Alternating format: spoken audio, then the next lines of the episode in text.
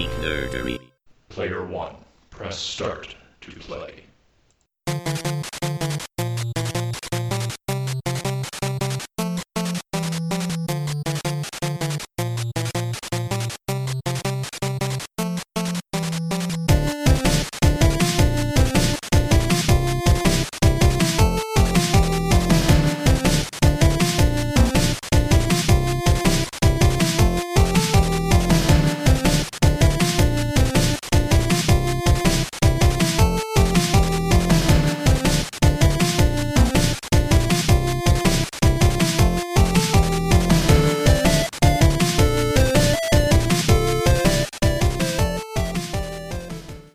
So Graveyard Duck episode number eight. Uh, wow, that's kind of hard to believe that we've made it eight episodes already.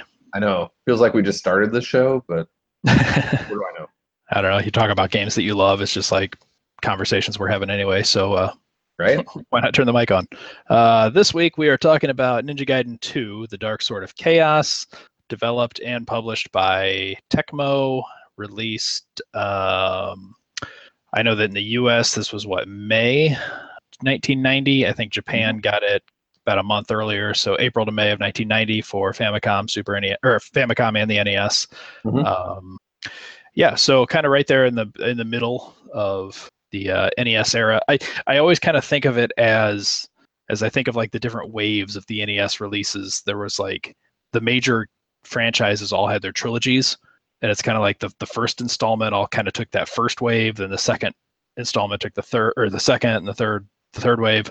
But like Ninja Gaiden was always like one installment removed. So like Ninja Gaiden 1 was coming out during like Mario 2 and Zelda 2 and Mega Man 2, Castlevania 2, but then like this one feels like it came out earlier, but this was actually a little bit later. Like this was around the time of like within a month, I believe, of like Dracula's Curse.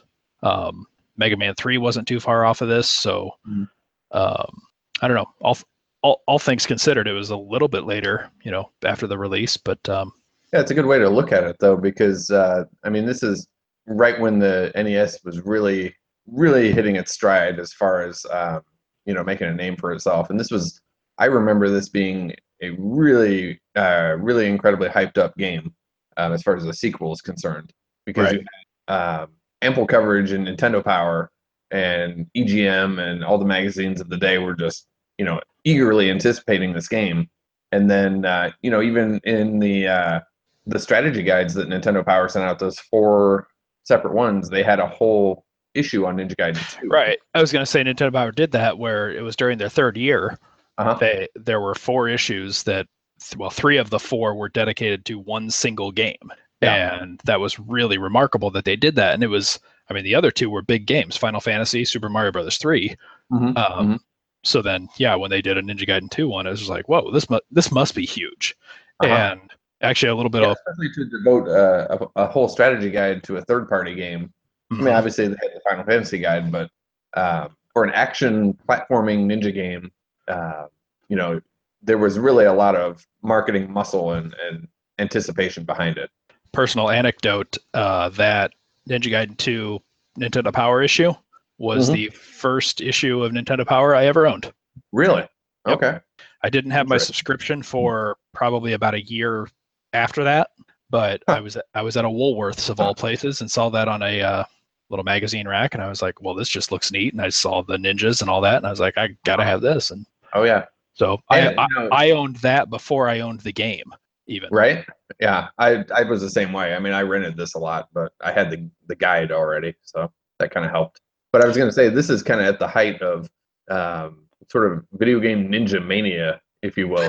yes. uh, where like every i mean every game had ninjas in it somewhere or you know that that was how your game was successful is you you put ninjas in there Yeah, what was that about the late '80s, early '90s, where like ninjas were just like cool? Like, you know i i don't know if it's just a a weird sort of thing where i don't know we just thought they were badasses i don't know it's just it was I mean- cool they're everywhere but Oh, yeah. um I was a ninja for Halloween at least two or three years. right? Oh, that's an easy costume to make. A couple of bed sheets, a pillowcase, know, whatever. But no, I don't know. It was just there's just something about you know having a, a badass ninja on the cover art of the game that makes you want to play it. Hmm. I guess I can't really explain it any better than that. But Well, speaking of the cover art, I mean, I'm looking at the at the box right now, and it it is a kind of epic thing that would really sell, yeah, you know, a kid. Like you've got the ninja, you've got the big dragon behind that, the Mhm. Manhattan, you know, New York got the skyline. World Trade Center back there. yeah. it's it's a very epic feeling art. Mhm. So yeah, I, I could and definitely it's again it, it's the it's that exact thing where it's like you know we have this ninja but we also have this city but there's a dragon as well so nothing really gels as Right. far as like setting is concerned but you know as a kid you look at that and you're just like yeah that looks great Right. All right. So what's your early nostalgia and uh, memories of playing the game? Uh, well, like I said, I I had the guide and I had the Nintendo Power, so I didn't actually own this game until much later on when I started collecting again. But I had rented it quite a few times, and I knew it, you know, just kind of backwards and forwards almost, just from reading the guides and studying them and things like that. But um, you know, I don't know. It it's probably cliche to say this, but you know, this is kind of like for me, this is like the Empire Strikes Back to Star Wars kind of thing, where it's it's eagerly anticipated and it's a darker sort of game. You know, it starts off with Ashtar and you know standing on the ledge, and there's lightning and there's things going on, and you're just like, oh wow, this is really dark because you know you've got the um, it just picks up right after the the tail of the first one. So I just remember being really excited to play it, but um, I don't know for some reason I don't know why I never chose to to get this game back then because you know obviously you can only pick like certain games at birthdays and Christmas and stuff like that, but I love the game. I don't know why I never asked for it, but I guess because it was cheaper to rent it occasionally than just buy it. I don't know. hmm Yeah, for me, this was the first Ninja Gaiden game I played of the series. Okay. Um, I had so the neighborhood I grew up in. There, wa- there was a neighborhood I lived in from '89 to '92, which was like the pinnacle NES gaming era. Um, Uh-huh. And I had like three really good friends that lived in the neighborhood, and they all had like I. I can remember their names, but like I more remember them by which games for the NES they had.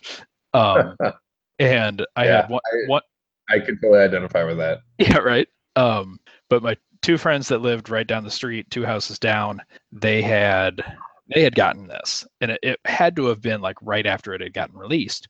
And I mm-hmm. remember going over to their house and hanging out and playing, and it, it was kind of one of those things where you know in 1990 when you go over to a friend's house and you're you know what eight years old, it's like oh what do you want to do? It's like well.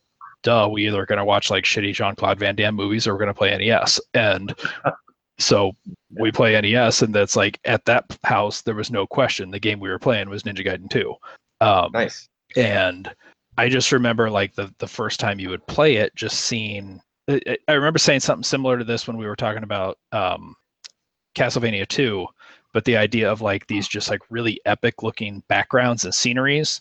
Um, Mhm. You mentioned, you know, Ashtar standing on the balcony, and there's like the lightning and the purple mountains behind him, and then in some of the other you know levels, like the backgrounds, it's just like so you know bright, and the colors are just so vibrant and it, Uh-huh. it just it really kind of captured me as a kid thinking like this is actually a really really pretty game which a lot of the stuff prior to that was very uh, uh, more muted or just um, like a lot more grainy and pixelated so i mean this was one of the first ones that i saw like that it just really had that you know artistic aesthetic um, Mhm. So yeah we we played it like crazy yeah. yeah exactly um, so yeah we played it like crazy over there and it was several years later like maybe i think when babbage's finally started selling used cartridges is when i picked it up for myself but was incredibly familiar with it just from playing it at friends houses um, Yeah. and then yeah, Yeah, I have, I have similar memories like that with um, the first game because when I was younger, I remember going over to my friend Andy's house. Um, you know, uh, his mom and my mom were really good friends and everything. And he had the first game, and so we played that a lot. And then um, I don't remember we swapped games for a while, and I don't remember what I gave him, but uh, I remember him being kind of reluctant because I think it was like not nearly as good as Ninja Gaiden, but I had the first game, you know, for uh, like a week or two and uh, played it and then went back and swapped it. But uh, it is kind of funny how you mentioned that though. Now that I think about it, it that's a good memory to think of like, you know, growing up that there were, you know, your friends that you kind of identified by which games they had because, yep you know, you might have had the the core games that everyone had, but then you know somebody probably had you know Faxanadu or something strange that you know you didn't have or something like that. I don't know. Yep. That's just interesting. So yeah, we uh we played it a ton then, and I had another friend down the block that had the first one, and Mm. I discovered that you know a couple months later, and I was like, oh, that's funny. Like now it's fun to play the first one after I'm so familiar with the second one, and just Sure. noticing how vastly different the challenge was between the two. But um, Mhm. yeah, so this this was definitely my first, and I, I go back and forth whether this or the first one is my favorite. But I just I love both. I can't. It's like picking your favorite child, really. Yeah, I mean, you know, they, they both have their their subtle differences. While the the main game is is similar. I mean, you know, your your skills can transfer between the two games, but they're they're just different enough that uh, yeah, some people have a favorite Right. one or two. So, and I never hear anybody really bringing up the three as their favorite, but No, maybe not many people played it because it came out later. I don't know. I just think it it it deviated so much. Like this, one of the things that makes the first two so remarkable is their story was amazing.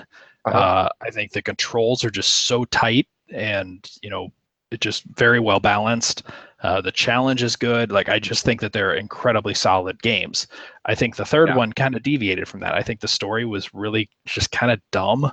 Um, I didn't it's feel like generic NES stuff. Yeah, it, it is. robots and mechs and ninjas and yeah, and I don't think that they put near as much uh, love into the level design or the boss design. Like it, it just felt like a kind of like a cash in. You know, we needed a third part for our trilogy, but I well, and the fact that you only get five continues in the entire game on the NES one yes, versus that's a, the Japanese version that had unlimited continues. right. That's that's just mean. Okay, so how often uh, do you play through this game now? Uh, I would say probably every couple of years or so. Um, I played it more in the last week or two uh, than I have in a while, but you know, it's it's great because I played it enough that I can remember a lot of parts of it, but then coming back to it each time, um, especially getting up towards the later levels, then um, it gets pretty tough again. But it's enjoyable because uh, that muscle memory starts to kick in, and you start to really kind of remember, oh, this is how I did this, or this is how I do that. So Right. um, yeah, it's it's fun to just pick up and play every now and then. Yeah, I go through this one at least once a year, and I, I think that you know the one of the biggest differences that I find between this and the first one is that I do think that this is a little easier, Mhm. and the um, some of that comes from just having you know a little bit smoother controls, like being able to climb up and down the walls. Um, Yeah. Some of the you know power ups you get are a little bit more useful, I think, in this one compared to the first one. So, and and overall, I think the challenge is just scaled back just enough that both are perfectly manageable games, but Mhm. The the first one is definitely an exercise, you know, and by the time you get through it, you feel like you've earned that end title scene. Oh yeah, And in this one, it's there's still very challenging stages. But what I was starting to notice is like, you know, especially over the last two weeks getting ready for the show, I played through this fi- five, six times maybe, and was able to get it down to about a half an hour, maybe 40 minute playthrough. Um, Mhm. And it's right. a, a lot of that's just because of, you know, the pattern recognition and the, the fact that it's, it's, it's a very kind of simple game when you really kind of break it down.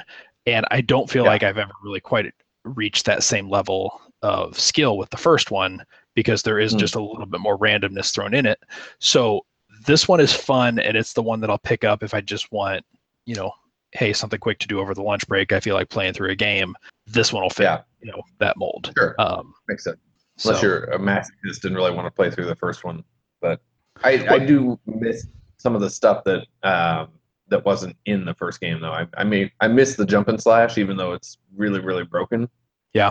that was part of the fun of the first one is you know because that power up didn't always appear everywhere. So when I played the first one, I always tried to carry the jump and slash as far as I could because once you got to any of the bosses with it, I mean you would just destroy them instantly. oh yeah, but I feel that that's kind of um, it, it returns just a little bit with the the phantom doubles because once you get this game down and you know the positioning of where to put the doubles in the boss fights, then it becomes really really easy.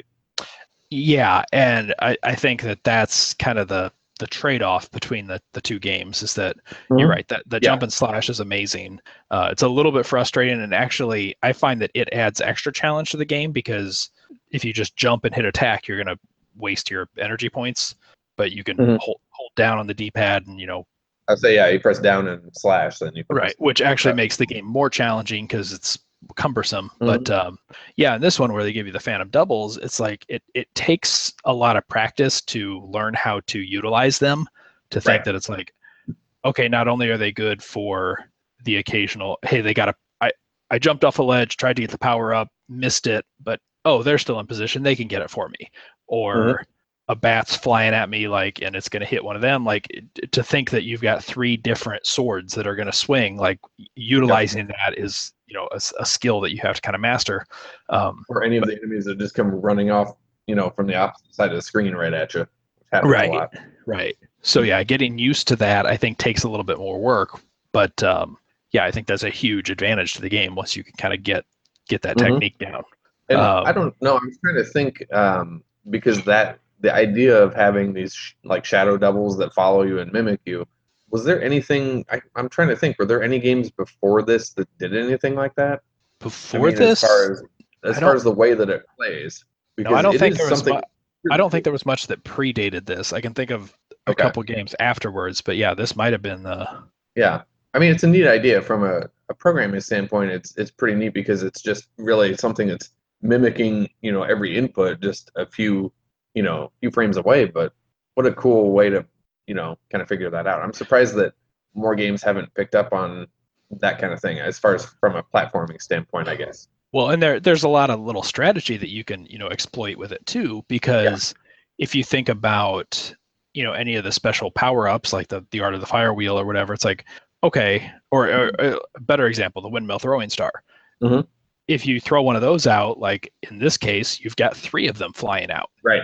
And it's for the same cost, so it's t- you know, 3 times as efficient and then if you jump over it and you know don't catch it as it boomerangs back to you, like now they're just three of these things whipping all over the screen. Yeah, Um, good point. Especially because with the uh, the uh, throwing star, the the boomerang one, I always when I throw it, I always jump, so it goes back behind me and then jump again. So it's like if you keep jumping, the thing will just fly across the screen back and forth. And if you've Right. got two of the doubles, then you've got three of these wheels of death just flying all over the screen. Right. Um, the the other thing that I found that works really well is like eh, as you know Ryu is like climbing on a wall. If you go to attack, it automatically uses you know your weapon. Um, Yeah, yeah. But like the other Phantom doubles, if they're still in midair, like they'll use the weapon also. But you Mhm. could do vice versa. If you climb up a wall and then you jump off the wall, but your Phantom double's still on the wall, you could Yeah. swing the sword and have them stab, which is something you normally can't do on a wall. So it's there's little tricks like that that you can use if you're really kind of hyper aware of the situation, which is tough considering Yeah. that it's such a fast paced game. But um, Well, and that that makes sense though too. But you bring up a good point because the the ability to attack while you're on a wall really does kind of give you an advantage in some of those situations where you know you might have to drop down to a platform underneath, but there's a guy going back and forth. You know, and you have the new weapon that that fires the fireball at the downward angle. Then you can actually hit him without endangering yourself, which is nice. Um, so one of the other things that I think is so remarkable about you know this franchise, but this game especially, is the story.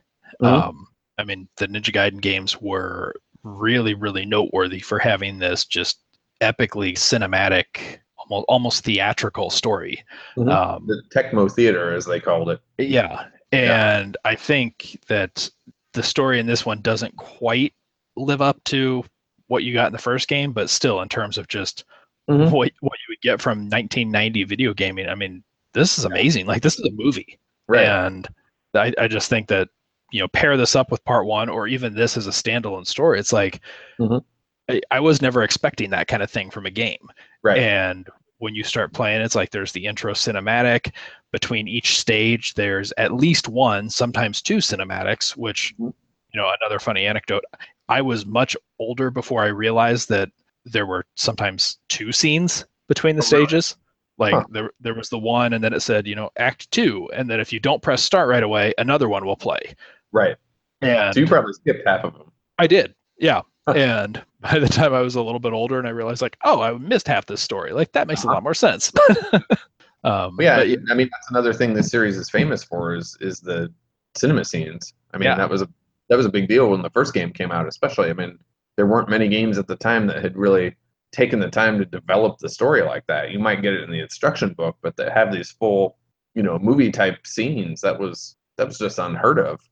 Well, and it, it took the game and just added an extra level of depth to it as well, because that then you felt like I- don't know, like so many other games in this era were the type where each stage was like fun, and it's like you you could kind of tell like the designers were like, you know, what would be fun is if we threw them on a train now, and then if we threw them in a cave, like let's have a water level. Yep. But in this case, it's like because every goddamn game's Yeah. got an ice level. every game has the freaking ice level. Um, Yep. But in this case, it like made sense because Yes. After a stage, they'd have this cinematic where okay, you start off in the city, and then there's this CIA agent, CIA agent who shows up, and it's like, oh, like I'm from America. I heard that you were really good at this. Like I've been mm-hmm. recruited to tell you to go. Do, do this like you need to take this train to such and such it's like okay that explains why mm-hmm. i'm now on a train and then climbing this mountain and then Right. the next scene i've got to go find this tower and then the next you know it's like that Mhm. makes these random stages make sense because there's a context Exactly. to them yeah, it, it really pulls you into the game a lot more because Right. uh, there's there's more detail there and there's there's stakes then. A- and especially when you then get you know i never thought i'd have to say this for a video game i'm used to this on my you know horror movie podcast but it's like spoiler alert there's a spot in the game where it's like holy shit like that guy's still alive like and it's like that's a big moment in a video game um but it's weird to say that that's a big moment in a video game like No, that but that's I mean that's the that's the attention to detail that this game has. Now, if it didn't have the the cutscenes in it and the uh, you know the enemies from the first game show up again, you just you would just look at it and just think, wow, they just recycled these characters from the first game. But right right having the story actually explain it then makes sense. Right. Yeah, yeah if they just you know spliced them in there with no explanation you'd think you're playing a capcom game Uh huh. um, no, speaking of reusing enemies from the first game, I do love the uh, subtle little touch that all five of the bosses, other Mhm. than Ja- other than Jaquio, from the first game, are minor enemies in this one. Yeah, yeah. Like just small Yeah, I little thought versions of was them. I, I always thought that was hilarious. Like they got demoted or something. Yeah. Poor- You failed, so now you're tiny. And uh-huh. yeah, yeah. Now you must you must kill a hundred ninjas then to attain your status again.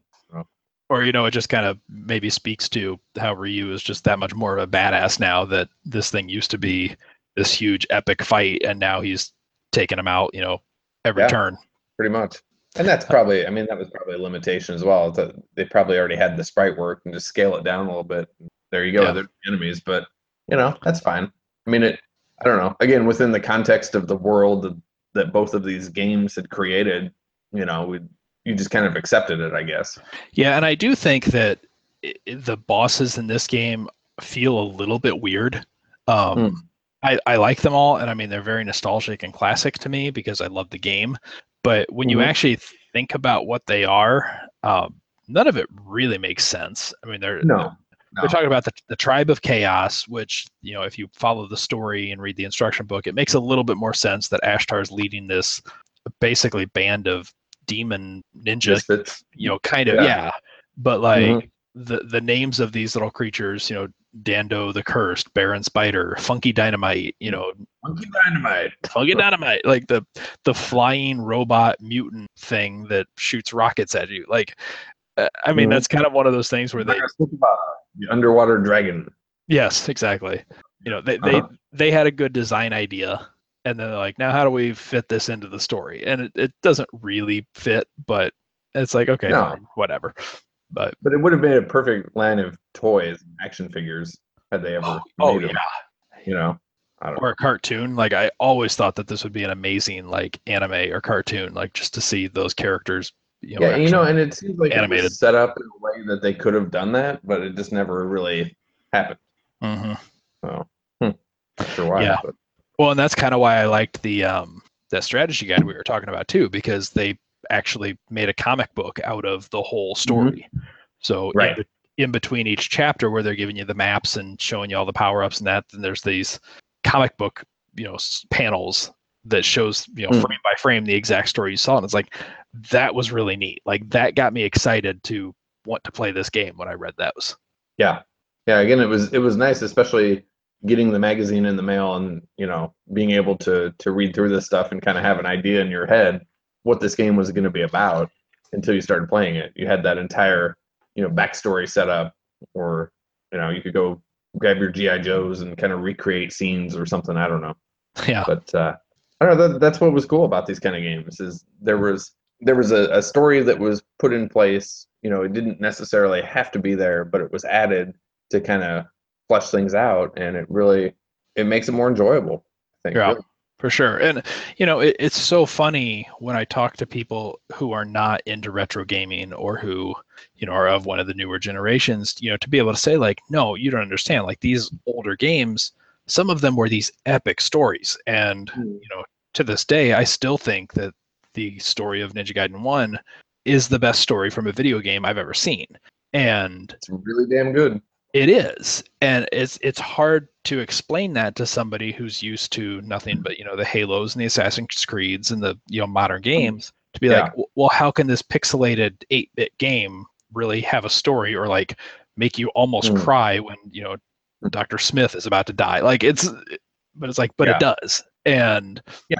you know because they had say, I mean, there's still a lot of modern games that are telling really good stories, but it's nice to see that that's not a new thing. I mean, that's been in place, you know, since the days of the NES and, and these games in particular.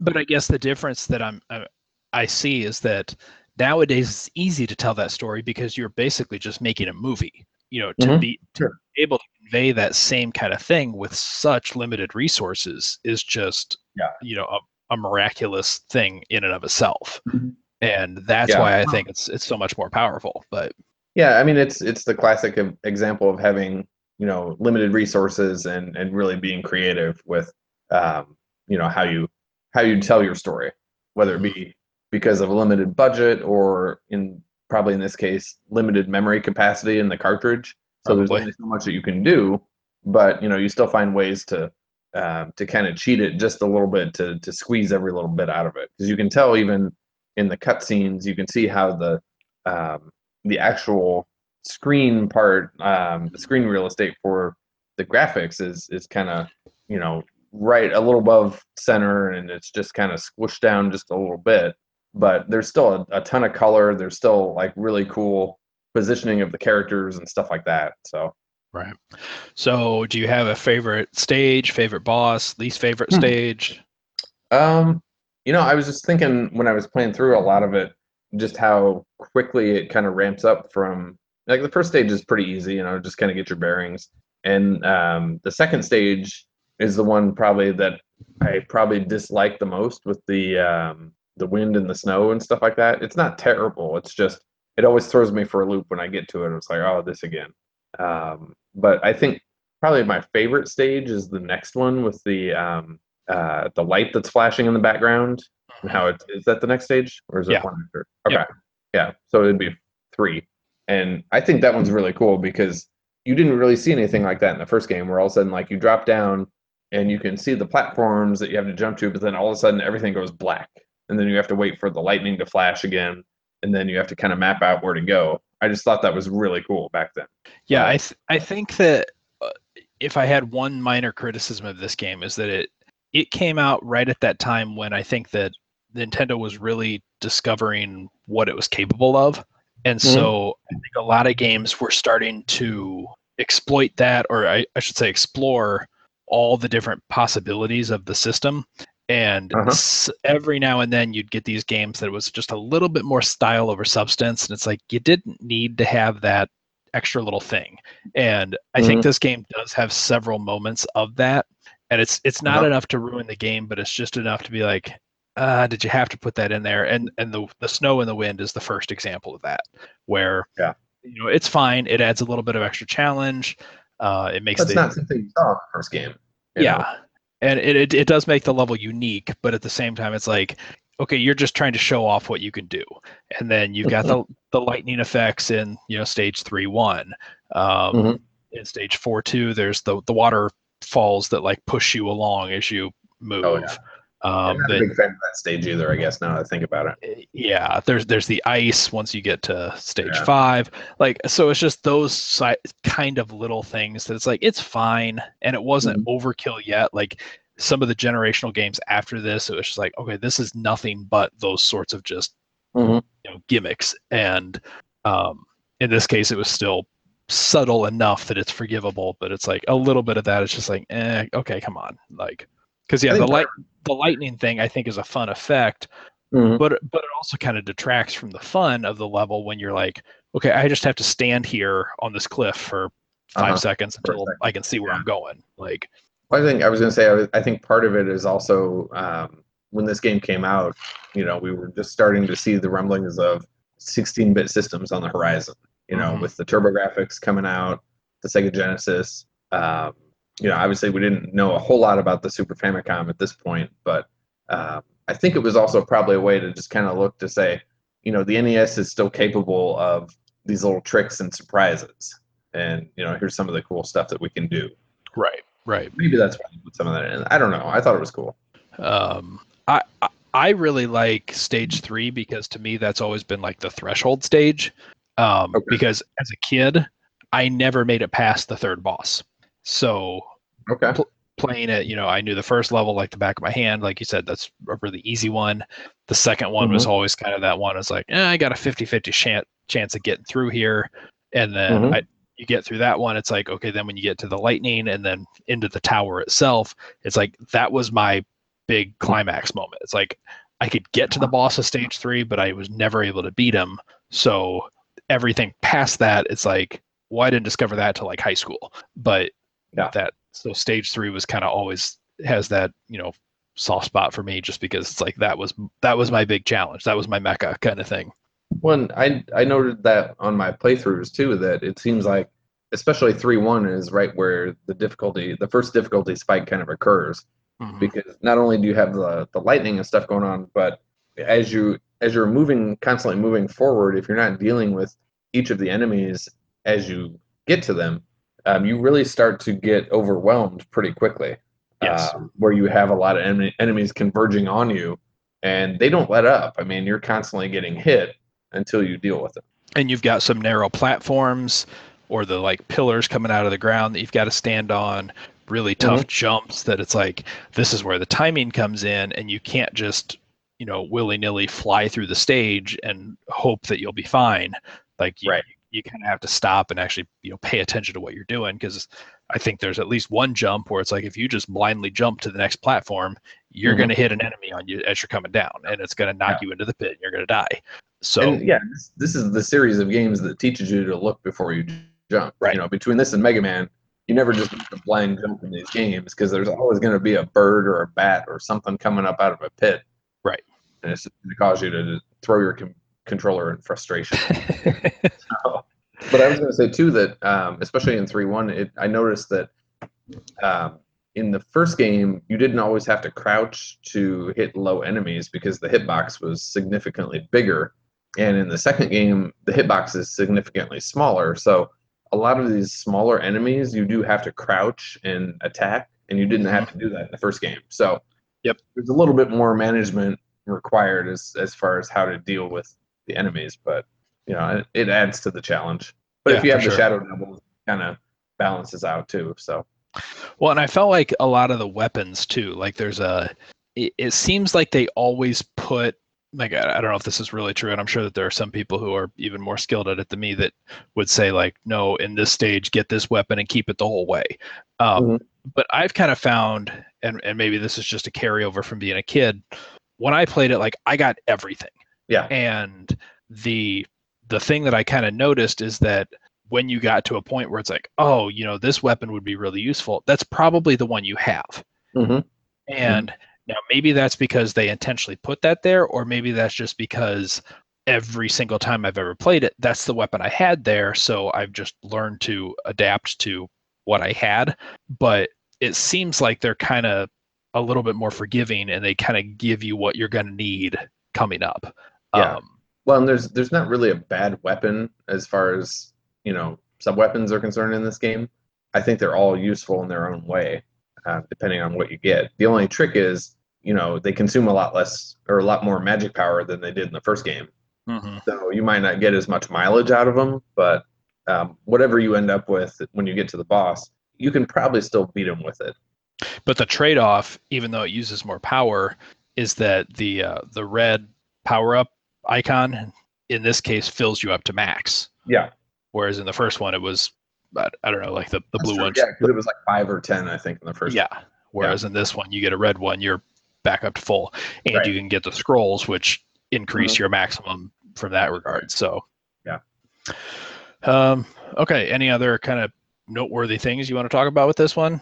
Uh, let me think. What else was uh, was I going to think of? I mean, yeah, obviously three is where it gets difficult. The waterfalls and four, um, that gets pretty tough. I mean, as far as um, positioning and, and trying to keep up with not falling into the pit. I have a little bit of trouble with that boss occasionally, um, just to kind of get the timing down as far as the um, between the claws coming out and stuff like that. But um, then what's after that? I'm trying to think. Um, So four one. Well, yeah, four four is the water level. Five starts off with the like fire, and then ends up with the ice.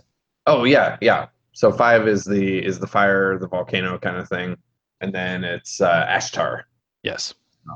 But uh, yeah, I don't know. I that's if we're kind of getting into that point of it, that's where the game really starts to get interesting because, um, like you kind of alluded to in the beginning, that there's there's a little bit more to this game midway through than what you were expecting. Right. And it's right around that level. Well, and it played out before that like very similar to the first one, which you know was five stages. You know, or I guess six technically. You had your you know Yeah. um, your five mini bosses and then your big boss. And in this one, it's like okay, then all of a sudden you get to Ashtar and it's like all right, I'm ready to go. Uh-huh. And then then you learn like wait, there's more. Right. And so then you play stage six, and I think the as a player, your surprise is the exact same as what you know Ryu's Oh, is yeah. in, the, in the game. Yeah. You're the boss at stage six. It's like, well, wait, that's the dude. that Yeah. was the, it's the pet. Yeah. Well, no, before before that, it's the the pet, the demon dogs. The Oh yeah, yeah, the cowboy.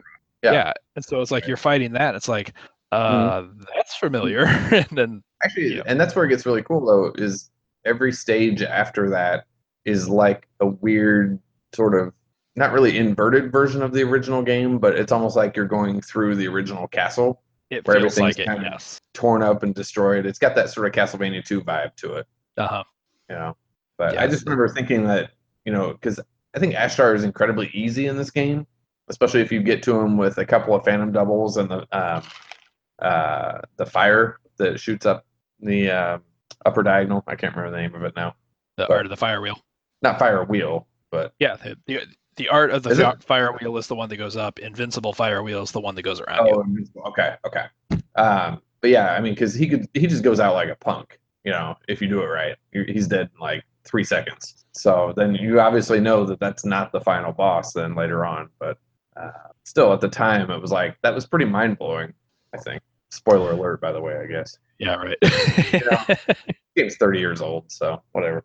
Um, yeah. I, I don't think too many people listen to our podcast if they have not been playing, you know, Ninja Gaiden. But you know, Well, I don't think too many people listen to our podcast anyway, so that's all right.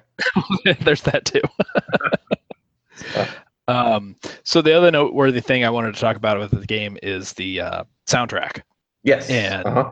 This is one where, you know, again, we keep comparing this to the the first game, which I try not to do, but it's hard to in this case. Um, I don't think that this soundtrack is as good as Ninja Gaiden One. However, the soundtrack here is amazing and actually con- contains one of two songs that I say is tied for my favorite video game song ever. And oh, that's the statement.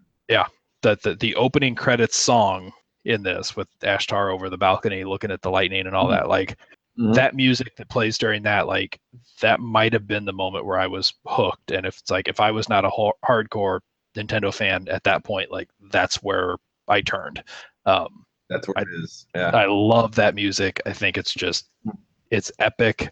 It's got a good beat. It's not too long. Um Mhm. and then yeah the game just you know continues from there. And so many of these stages i think are memorable Um, and I also love that when you get to the final stage, stage seven, they have a, a fun little thing that it took me several playthroughs to notice this, but Mhm. the background music in stage seven rotates through the stage music of all the other stages. Yes. Yeah, especially if you happen to to keep dying at the final bosses and you keep starting seven two again, um, you might get a you know the first level music or the second or the third. I Yep. thought that was pretty cool. Every time you restart, it's a or every Mhm. time you die, it's a it picks a different one at random, which I thought was a really really neat Yeah. feature. Yeah, and I don't think I mean seven two in this one, the last level, I don't think is nearly as difficult. It's still tough as nails, but I don't think it's nearly as hard as the first game where you go from you know the end of six on the platform outside all the way inside and up into the final boss area. Yes. I don't think it's nearly as tough in this one. No, and it's a lot shorter too. So like when you if you do die and have to continue, Mm. it's not such a just oh my god, like here I go again. You know, Yeah, but- it's like maybe four screens, I think four or five. but yeah, something like that. Yeah, but man, that first game is just Oh, it's, it's so brutal. right. Um, okay, so anything else we want to bring up or talk about some overall recommendations before we get into tips and tricks? Um, I was just gonna um, talk about a little bit, I guess, some of the differences on on some of the different versions. Oh yeah, forgot all about that. Yeah, um, and I know you've got some stuff as well that that you've kind of noticed. But um, did you ever play the uh, Ninja Gaiden trilogy Super NES one? Came Yes. out years later. Yep, I owned it. it's kind of it's kind of weird to go and play that one compared to this one. I don't like it nearly as much, but um, the music just sounds kind of off Mhm. in that one. And even for a Super Nintendo game, it seems like such a lazy cash in. I guess. I, I think the I don't know. biggest thing that turned me off was where I just got done saying that one of the first things that sold me on this game was how bright the colors were. Uh-huh. I felt like in the Super Nintendo trilogy version, it just kind of lost some of its resolution and some of that color was sucked out. Well, in in the uh, the three one stage, the lightning isn't even there. Like the whole stage is just bright the whole time. So I've never understood why either. It couldn't have been a hardware limitation. I mean, it's a Super No. Nintendo for crying out Right, loud. right. Um, but it's weird. I mean, considering that they're it's sort of a port, but not really. In, in a way, on the Super NES one, even the cutscenes look just like they did on the regular NES. So it almost feels like they just literally put the code into a compatible Super Nintendo version and just kind of enhanced it a little bit from there. Right. I that game goes for a super high dollar on the secondhand market now. It's like super rare, but I honestly don't understand why it goes for that much. It's it's a terrible version to play. Yeah, I agree. Uh, I, th- I think some of it's just you know to be able to get all three in one, which Yeah, and it was a late release. I mean, you know, so obviously they didn't make too many of them, but still. Yeah. I, And I would mean, it- for-. For that matter, if you're looking for these games and like you don't own the original versions, like all three are available for the 3DS virtual virtual console, the NES virtual console. So for somewhere around fifteen dollars plus tax, you Mhm. can own the trilogy. Right. Uh, so, uh, Yeah. no, the, the the only differences that I noticed were between the the Japanese Famicom version and basically every other uh, national or national release, uh, and there were there were only Hmm. two that I found. Um, Hmm. One is that when you see Jaquio, like his actual sprite flying around, um, Mhm. the little star that's on his chest in the Uh-huh. Jap- Japanese version, it's the six pointed like Star of David. Um, okay. and in every other country they edited that and turned it into just a standard five pointed star um, Yeah. for you know taking out potential religious iconography Oh, yeah. or whatever Yeah, they were they were all about that at that point. uh, the other thing is actually not really in the game itself it's a little bonus uh, secret that's Hmm. hidden um, once you if you beat the japanese game once you get the final end scene you watch the end credits and then there's the the the end tag that shows up Mhm. If you press and hold right b and select on the controller it'll actually bring up two extra little cutscenes that are not in any other version Hmm. um, and it's not really much of anything it's just like a close-up of Jaquio's face and then there's a close-up of ashtar's face and they each have like one line of dialogue and i think it translates to like uh-oh or something like that but it's it's just this tiny little minor thing that was completely removed from the nes and the pal versions of the game Huh. Interesting. Yeah. So I don't know why it was there, what it added to it, but um, Yeah. you have to, like I said, Weird. input input a code to even see it. But that is Hmm. there in the Famicom. Didn't know that. So there's a couple other hidden things that are in the games, but they're in all versions. There is a sound test. There's um, Hmm. you know, there's what which version is it? One of them has a stage select mode, but I think you might have to have a Game Genie to unlock it. But it's like Yeah. it's programmed into the cartridge itself. It's not a Game Genie thing. Um, I don't think it was this one. I don't. Th- it might have been three. no, I know it was one of the versions of two, but oh, was it? Okay. I don't know whether it was you know U.S. only, Japan only, or if, if it's all releases. But yeah, you have to have a Game Genie to unlock it. But it's it's a code that's in the cartridge itself, I think. So, um, yeah, so that's all I found. So if you know any regional differences that I don't, I, I couldn't think of any. I mean, when I was playing through both versions, I couldn't find anything that was really all that different. So mm, yeah, there's just not a whole lot of information out there on this game, really. I mean, it's just you know, this is the era where you didn't get a whole lot of insight into the development of the game, unless it was like a, a big name title. But you know, I don't know. Well, I'd like to it- know more about it. this wasn't a disc system game, so it's not like the soundtrack sounded that different. Um, Right. they they basically programmed everything in there and then just had to you know translate it for the two different regions and kind of Mhm. called it a day. Um, Yeah. The other weird little thing that I think is interesting, and it's not regional, but um, I posted this on Facebook and Twitter uh, earlier this week. But the ga- the cartridge itself has the, you know obviously the full soundtrack on there, but there's Uh-huh. one tr- there's one track that's programmed into the cartridge that was never actually used in the game. Oh Um, yeah, yeah, I saw that.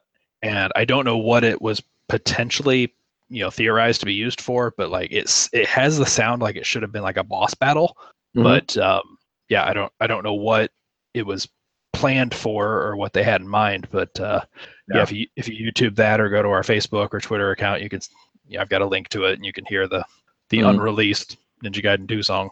Yeah, that's pretty neat.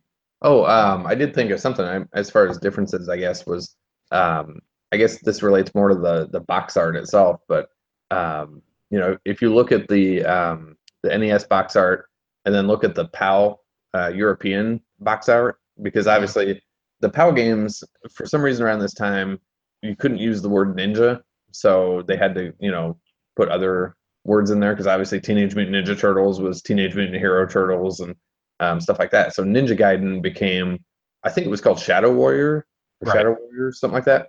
But um, it cracks me up though still because if you look at the PAL release of the box art of Ninja Gaiden 2, it's the same cover art basically, but you know the ninja doesn't have a hood, but he's just got this face, but he looks like this like I don't know, 45 year old dude that's just like this, you know, kind of looks like a construction worker guy. I don't know. It just kind of cracks me up because it looks totally out of place. You'll have to look it up if you haven't seen it already, but uh, just bizarre. Like I don't know why they did that or who approved that, but I don't know. Um, oh, I was gonna say not really a difference, but um, I guess the other thing that's sort of a counterpoint to that box art is um, talking about the cinema scenes in this one. It seems like the characters were um, made much younger in this one. I don't know if that was more to appeal to younger kids as they were playing it, but um, that's something I noticed on recent playthroughs. Was if you look at um, when Ryu doesn't have his mask on, if you look at Irene, um, they look substantially younger than they did in the first game. Definitely, yeah. So um, I, again, this is probably around that time that as the NES is really hitting its second wind, and um, you know every kid in the United States has it, except for like you know the couple of people that still have a Master System or something. Uh, it's just kind of weird that you know. I mean, obviously, you kind of suspend disbelief for a lot of these games. It's like, oh, it's a 16 year old ninja and whatever, this and that. But I mean, this kid looks substantially younger in this one. Right. It's kind of strange. So I don't know. Yeah, I always thought like Irene in the first one, like you know, with her you know three piece business suit and her Right. hair pulled back, like she she looked very very 80s mm, you know yeah, business casual, but uh-huh. with a giant cell phone or something. right. but yeah, then in part two, it's like oh, she, her and Ryu both. Mm. It's like oh, they're so young and cute. I know, right? It's like, is, is his dad gonna pick him up after they? Uh, they do the box? yeah, they they had to carpool on their ninja date. Yeah, right. So I don't know. Just something I noticed. It was kind of weird.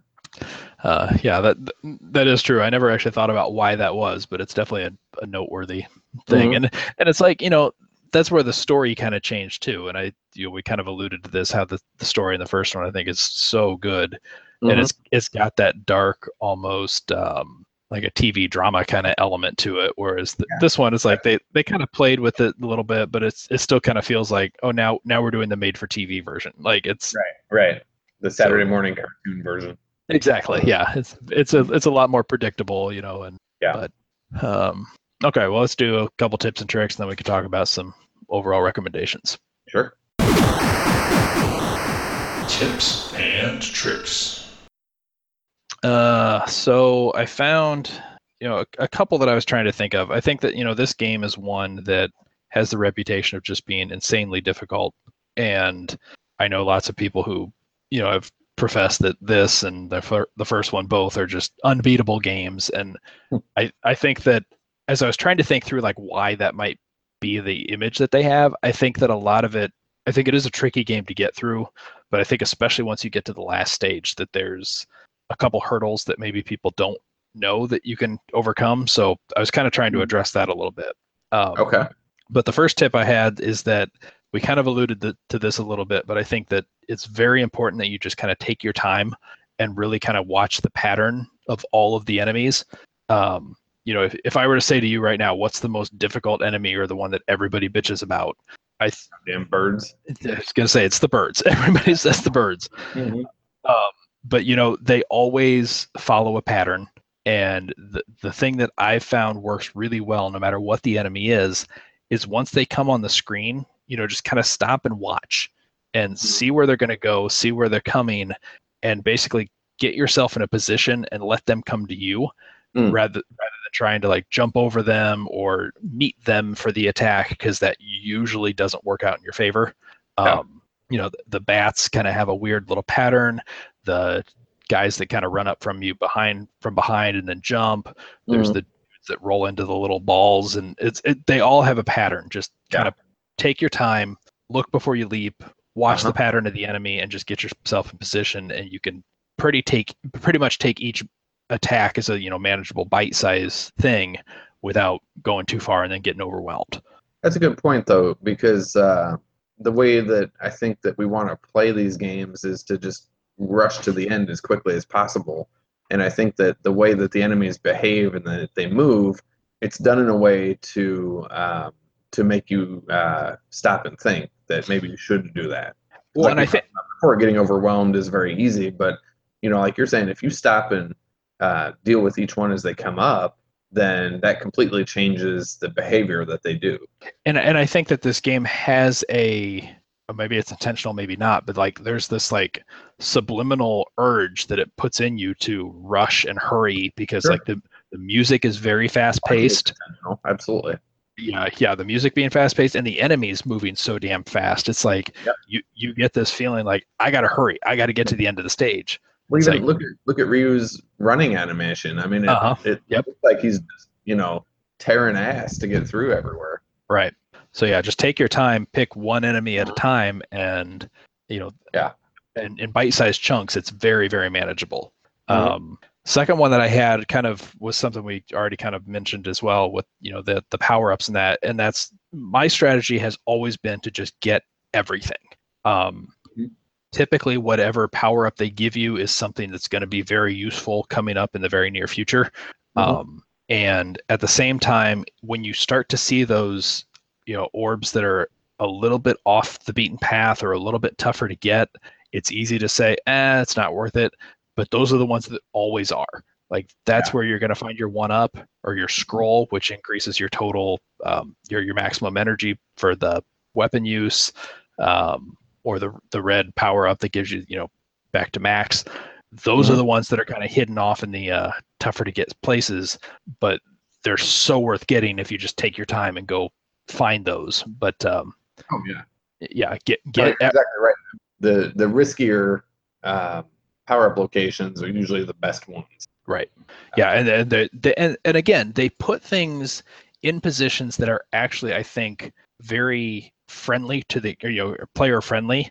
Um, I've Mhm. noticed that a couple of the stages or sections of stages that are really difficult usually have a one up hidden in them somewhere. Um, Yeah.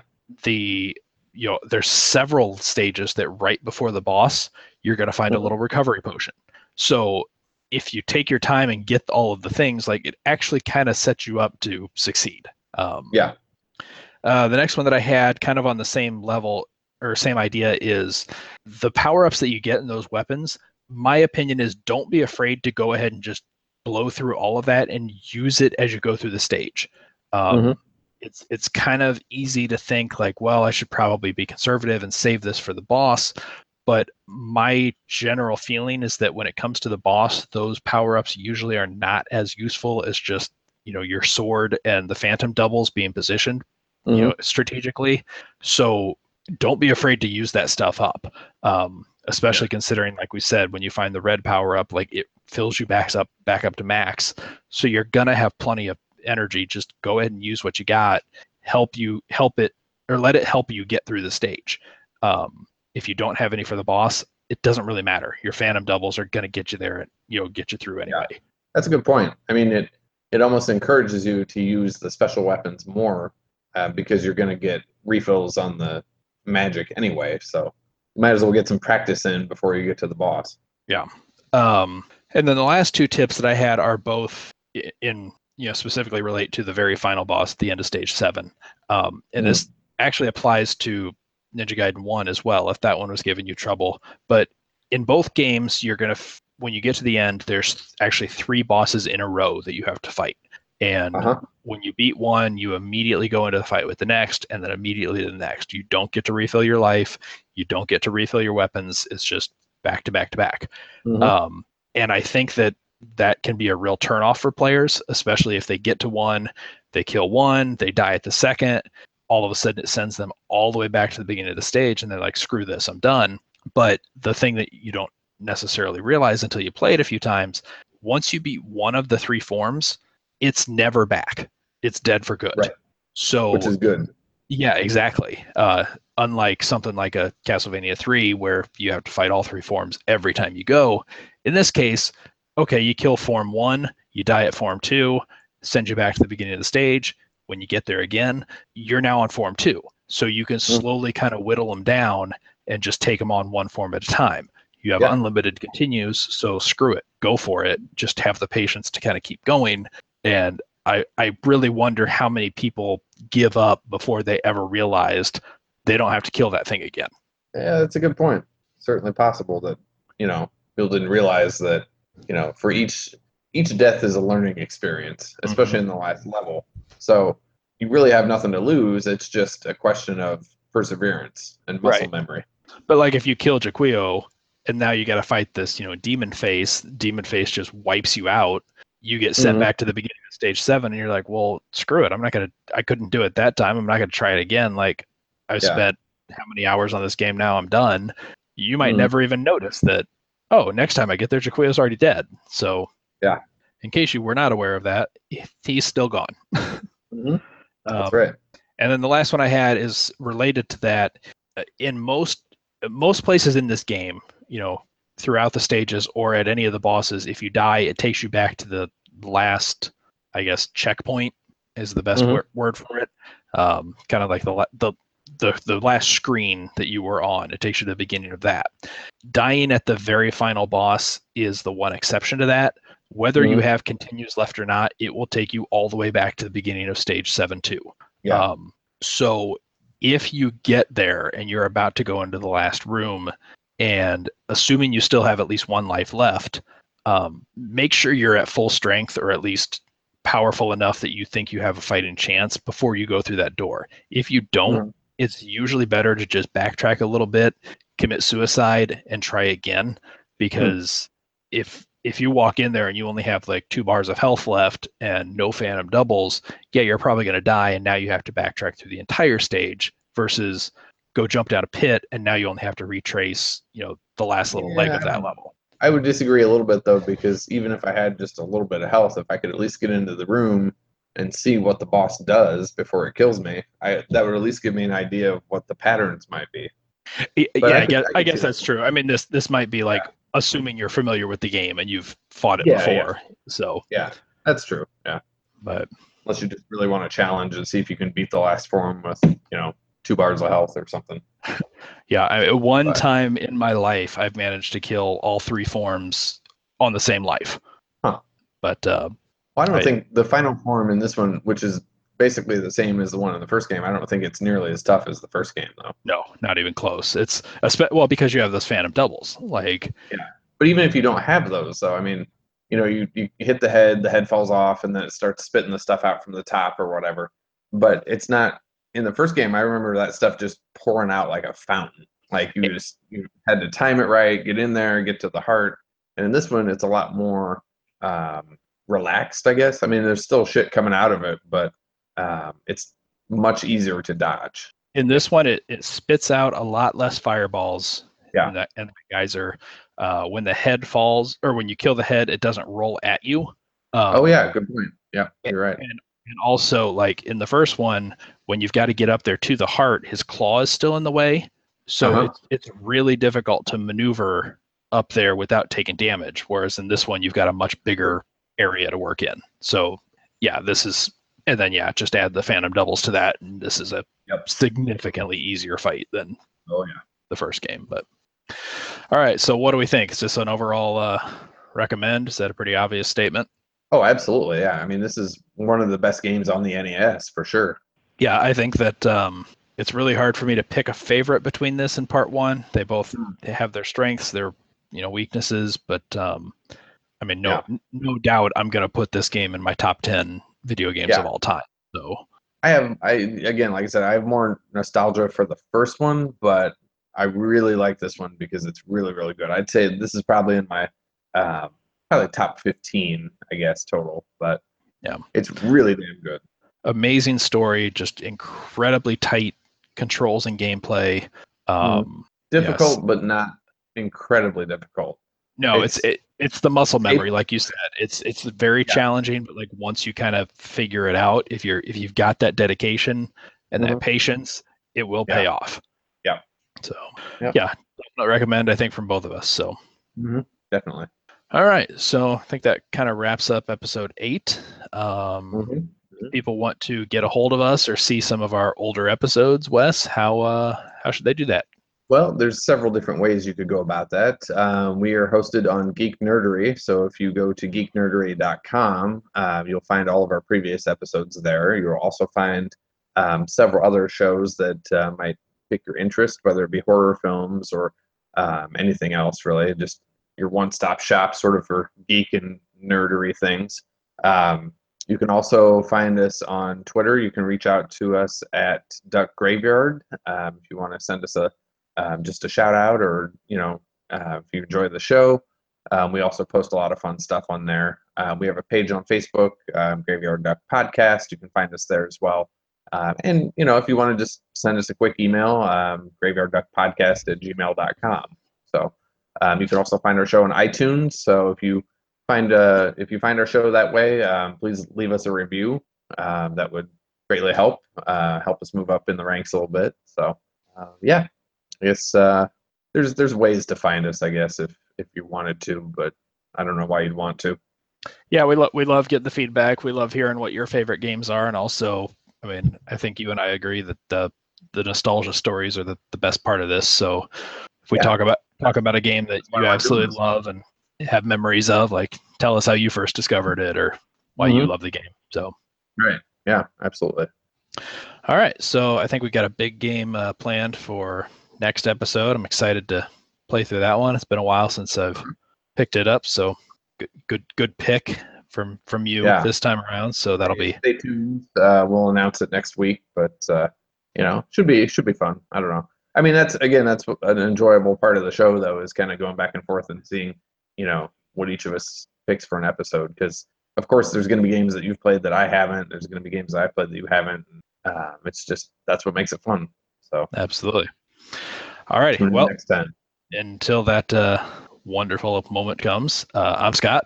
And I'm Wes, and be sure to press start to continue because they're unlimited. Game over.